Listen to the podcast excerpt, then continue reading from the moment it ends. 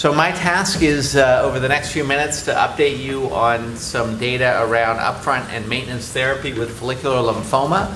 Uh, a few of these areas have been touched on uh, at various points in the meeting already, but I thought it would be best just to kind of walk through a couple different scenarios uh, and where we have uh, relatively recent data that might uh, inform your practice. These are my disclosures, and I will mention a couple of drugs that are uh, related to uh, companies listed here, so you can keep that in mind. So, the first question that comes up with follicular lymphoma when you see uh, a new patient uh, is, as you well know, what patient needs treatment because there are a substantial fraction of patients, depending on your practice, that may be observed without any therapy. And so, uh, this is largely a clinical decision. Uh, it depends a lot on what symptoms the patient is having, where the lymph nodes are, what the blood counts are, uh, anything that's affecting uh, the patient, and to some degree it also relates on to their perspectives uh, and their psychology. And so, as you all know, these are long consults, long discussions exp- explaining why watch and wait might be appropriate for some people.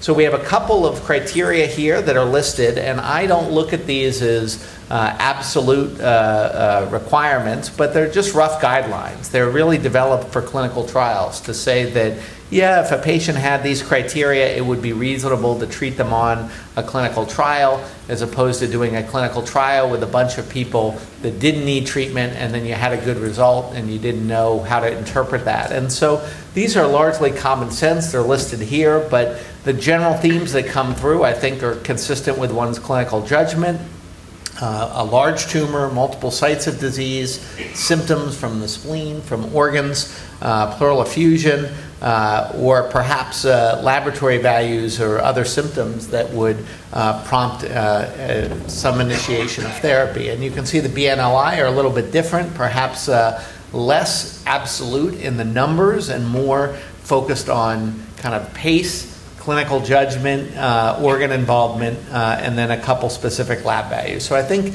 um, you know we can create scenarios where all of us would agree this person doesn't need treatment, all of us would agree this person does, and I think uh, this uh, these help to to guide us a little bit in those kind of in between scenarios. So, um, but these are, I think, things just that are worth keeping in mind. And I, I find that, um, you know, they're also reassuring to patients that when you tell a patient that you don't meet criteria for treatment, when you, you've already decided that you don't want to treat a patient or you don't think they need treatment, it's also reassuring to say, and in fact, um, in support of that, guidelines don't really uh, reflect that people like you in this situation need to have any therapy. As uh, you know, we have the FLIPI, the follicular lymphoma IPI. This looks at uh, a different thing. This is not something that really helps you, although there's a little bit of a Venn diagram. It doesn't tell you whether or not a patient needs treatment. It's more of a prognostic score. And this reflects nodal sites, uh, stage, LDH, hemoglobin, and age, again representing that you know anemic patients may be more likely to need treatment.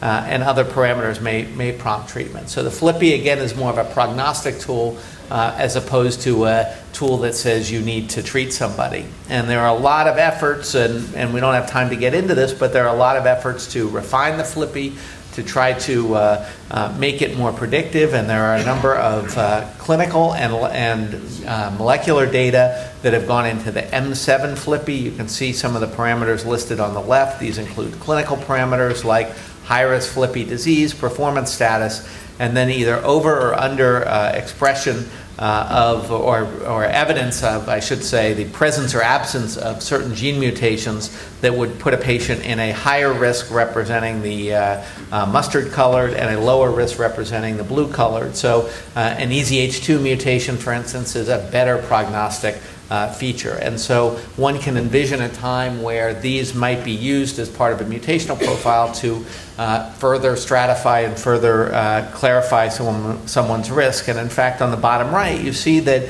largely what the M7 FLIPI does is it takes this group of, uh, of uh, high risk patients, the mustard colored group, and essentially moves some patients out of that group into a lower risk group, and again, highlighting then that those that are truly M FLIPI 7, uh, M7 FLIPI high uh, really have a much uh, less favorable outcome as reflected by the Kaplan-Meier curve in the upper right corner. So again, this, this is evolving, its, its utility in clinical practice is evolving, but again, important uh, to keep in mind.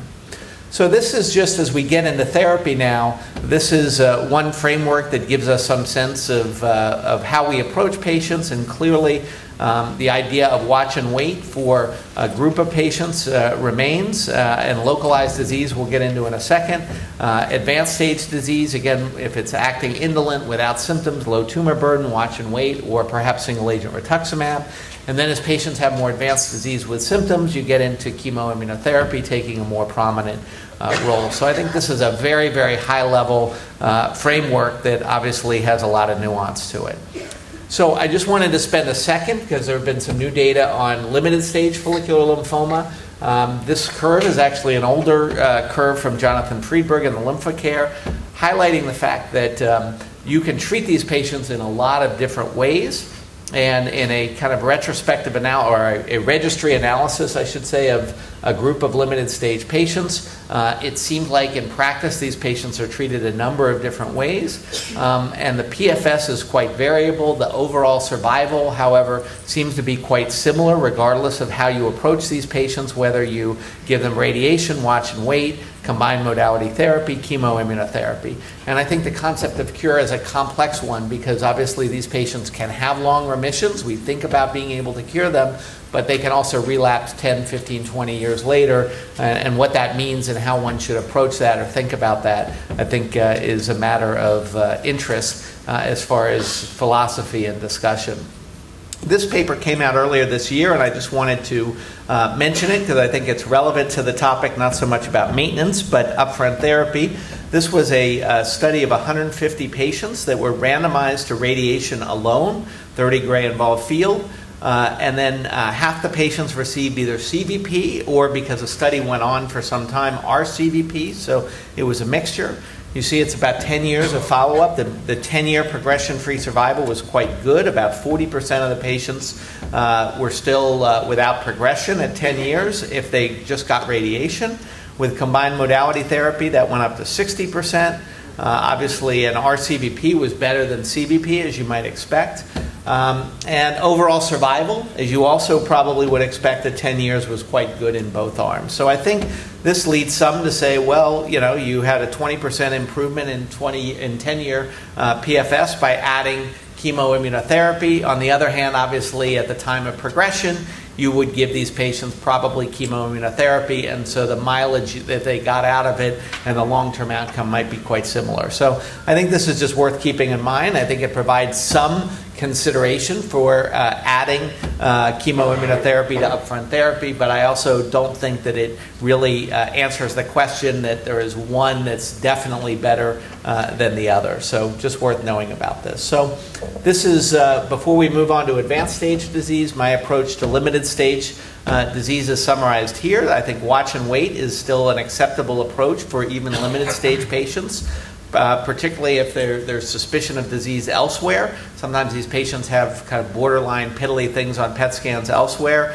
that you might want to watch a little bit before you, you radiate them to see if there's really disease there or not, if you can't biopsy it.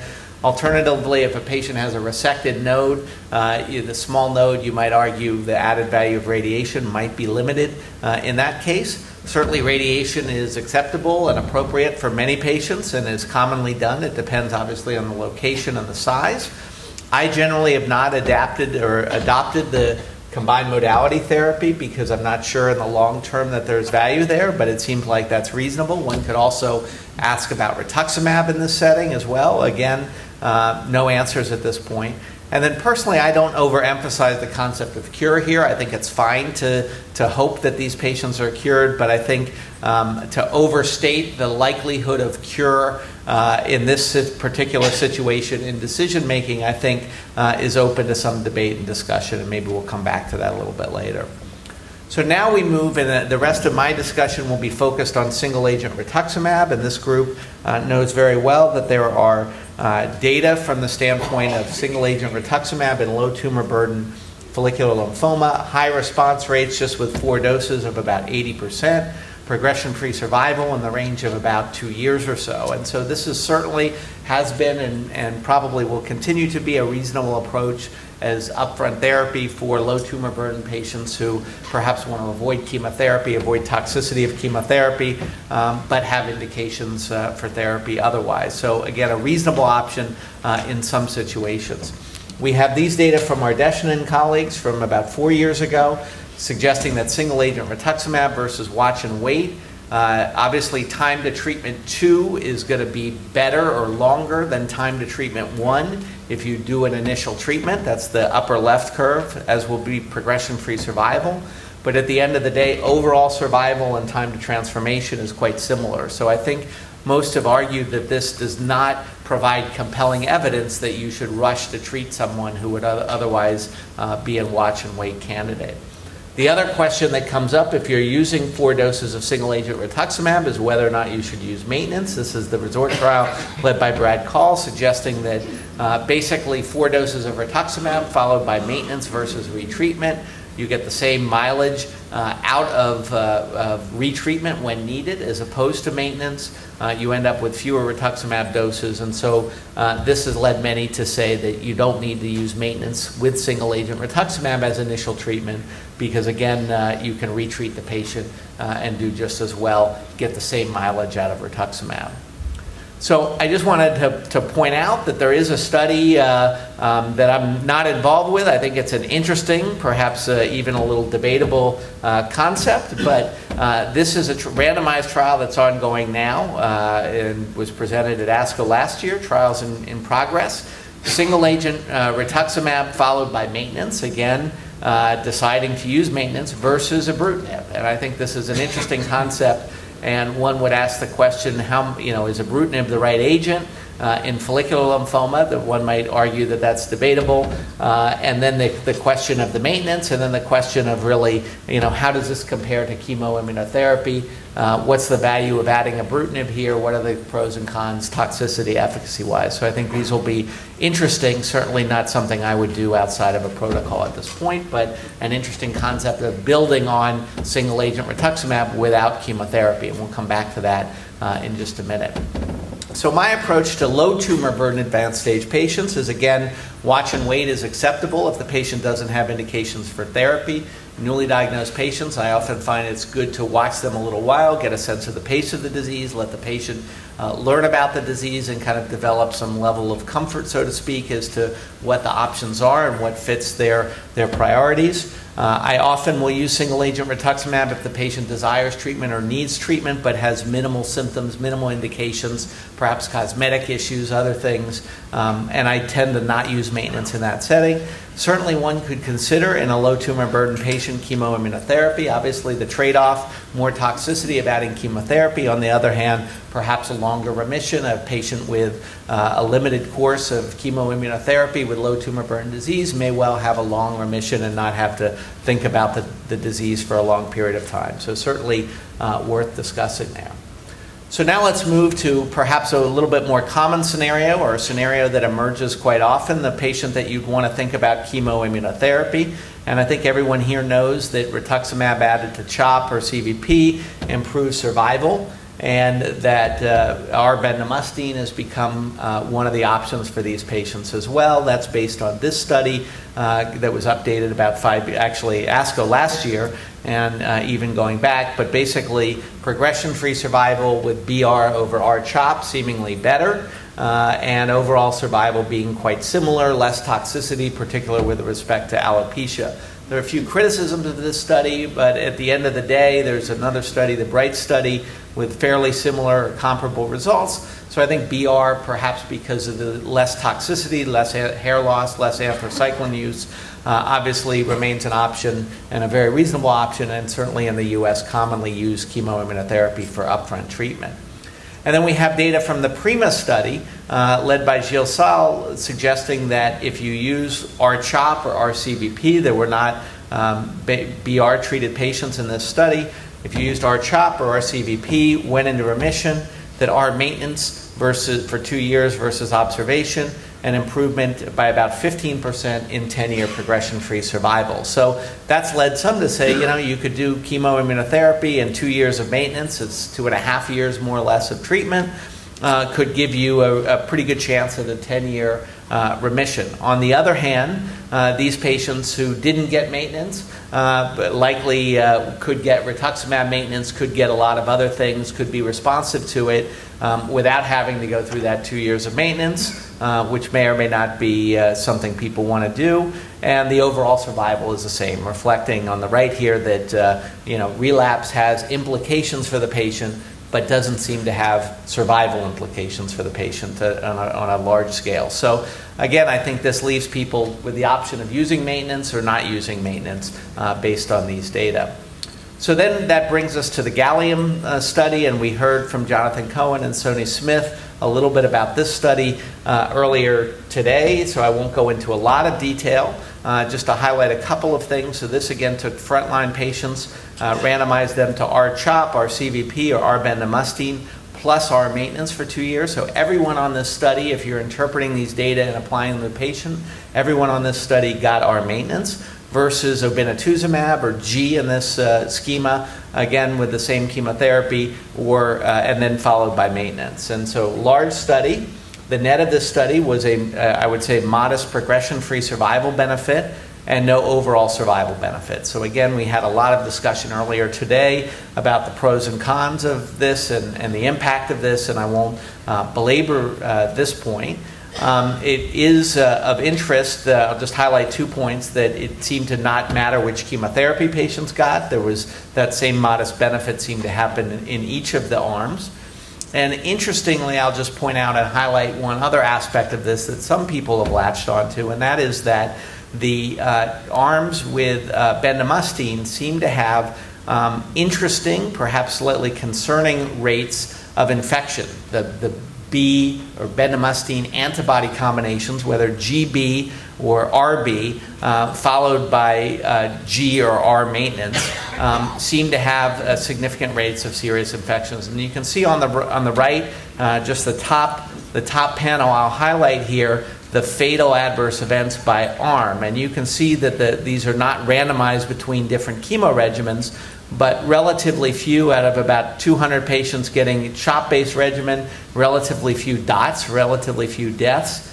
Um, whereas more or less uh, one and a half times as many people got a bendamustine containing regimen, again with maintenance, and a few more dots here, and you can see that reflected. And this might have been a little bit more in the way of infections with the obinutuzumab. So at least it raises the question risk of infections after bendamustine maintenance uh, with a CD20 antibody and whether or not that's different with obinutuzumab or not. So this is not. Uh, uh, uh, I think changed some people's practice. On the other hand, others have steered a little bit more clear away, uh, away from bendamustine with maintenance uh, because of this infection uh, concern. So I think uh, this is worth knowing about. Uh, I think the jury is still out as the answer. The other aspect of this is MRD negativity, and there was a study presented at ASH uh, a year and a half ago, give or take, um, that suggested that there was greater MRD negativity, and that correlated with outcome when you used obinutuzumab. So, to the extent that MRD negativity is an endpoint that means something, I think that's open to some debate, uh, but it seems to correlate with uh, a better outcome. And the other aspect that people have tried to use is to say, well, what about PET scanning? And end of treatment PET in follicular lymphoma seems to correlate with a better outcome if it's PET negative. And so this has led some to think about whether we should be using PET and or MRD as a marker to decide should we use maintenance because again negative patients are going to tend to do better. So should we continue to treat one way or another to achieve negativity either on the PET uh, or by MRD and this has led to the FOLL12 study which basically says that uh, the experimental arm says you give some induction therapy treat to either the end of treatment PET if it's positive, go on and give more therapy. If the PET is negative, do an MRD assessment. If the patient's MRD negative, observe. If the MRD is positive, do maintenance rituximab. So the idea being using the PET, a PET MRD driven approach versus what you would do anyway to see if there's a difference. And I think this is an interesting idea, uh, and we obviously await these data. There's also another study, again, just mentioning ibrutinib, because this is where this is being done, um, looking at ibrutinib maintenance. And I just highlight and mention this study, again, whether or not this will be similar to the rituximab data, the concept of using ibrutinib as a maintenance treatment. Again, is ibrutinib the best treatment here, given that the response rates uh, are lower than some other things, uh, remains to be seen. And then finally, I want to finish up with a few words about the relevance study, which had been published in the New England Journal earlier this year. This asked the question could a chemo free regimen do as well or better than uh, a uh, chemo R containing regimen? And the answer is it seems to do as well, doesn't seem to do better, um, but um, an interesting concept. And so this took advanced stage patients and randomized them to R squared, lenalidomide rituximab, followed by some rituximab maintenance. As you see, this was overall about a two year treatment regimen versus R-chemo, followed by uh, R maintenance. And this was designed as a superiority study, uh, looking for R squared to be superior. It was not superior. Overall response rate was similar, as you see on the left. CR/CRU rate was similar, as you see on the right. Progression-free survival was similar, as you see uh, on this curve. Both arms did quite well and the safety is a little bit different. Um, uh, and so the neutropenia, perhaps a little bit more with R-chemo, grade 3 4 neutropenia. Febrile neutropenia, perhaps a little bit more with R-chemo. Uh, infections, similar, maybe a little more with R-chemo. Rash, uh, a little more uh, with uh, R squared or lenalidomide. So R-chemo, more febrile neutropenia, growth factors, nausea, neuropathy, alopecia. On the other hand, more rash, tumor flare, and diarrhea with a lenalidomide containing regimen. So is this enough to change your practice? I think uh, for most patients, probably not. But it also suggests that even if a patient and the results uh, were similar across all tumor burden uh, uh, settings and various subgroups, you know, it, this is an option for patients that at least seems to be similar to R-chemo, but there's not a compelling reason to add to switch over necessarily um, based on any positive data in this study. But you might argue that some people might prefer one or the other toxicity profile. So to finish up, uh, just two slides left. My approach to higher tumor burden advanced stage follicular lymphoma based on these data, I tend to use uh, R-Benda for these patients uh, based on similar efficacy and less toxicity compared to R-CHOP. Keep in mind if you are worried about transformation in a patient, you need to consider about uh, consider R-CHOP and obviously biopsy. I am not a, uh, a strong endorser of maintenance rituximab for the reasons that I've highlighted. PFS is uh, uh, is improved, but not overall survival. I think quality of life is unclear. So I talk about this with patients, but I don't uh, push it for patients. And I think most of my patients end up not doing maintenance, but uh, it's not wrong to do. And, and certain of you may have uh, your own practice. Obinutuzumab, I think, is of limited value. It's a pretty modest PFS benefit. We heard about that today. Um, I, the problems that weren't as highlighted this morning, uh, I think, are that there, we don't have a subcutaneous option, and many patients are switching over to subcutaneous treatment. It perhaps commits them to maintenance if you're following these data. Um, I, again, don't tend to use maintenance as much, so if you're using obinutuzumab, we don't have the data without maintenance. And again, these concerns about infections after bendamustine antibody with maintenance, uh, again, are one reason why uh, I don't go down that path. And then I just want to finish with one very key point that doesn't relate to my topic directly, um, but really around uh, following patients in remission. And this is a very important thing to keep in mind. You need to tailor the follow up to the risk of relapse. If you have a patient who you treat with chemoimmunotherapy, let's say, and they have a PET negative CR at the end of treatment, that patient is not likely to relapse uh, over the next. Uh, four or five years and probably longer. And so, you know, you don't need to be doing scans on that patient every four months. Um, you know, uh, the, whereas if you have a patient who's in a PR, maybe you need to watch them a little more closely. Not that scans are the thing to do.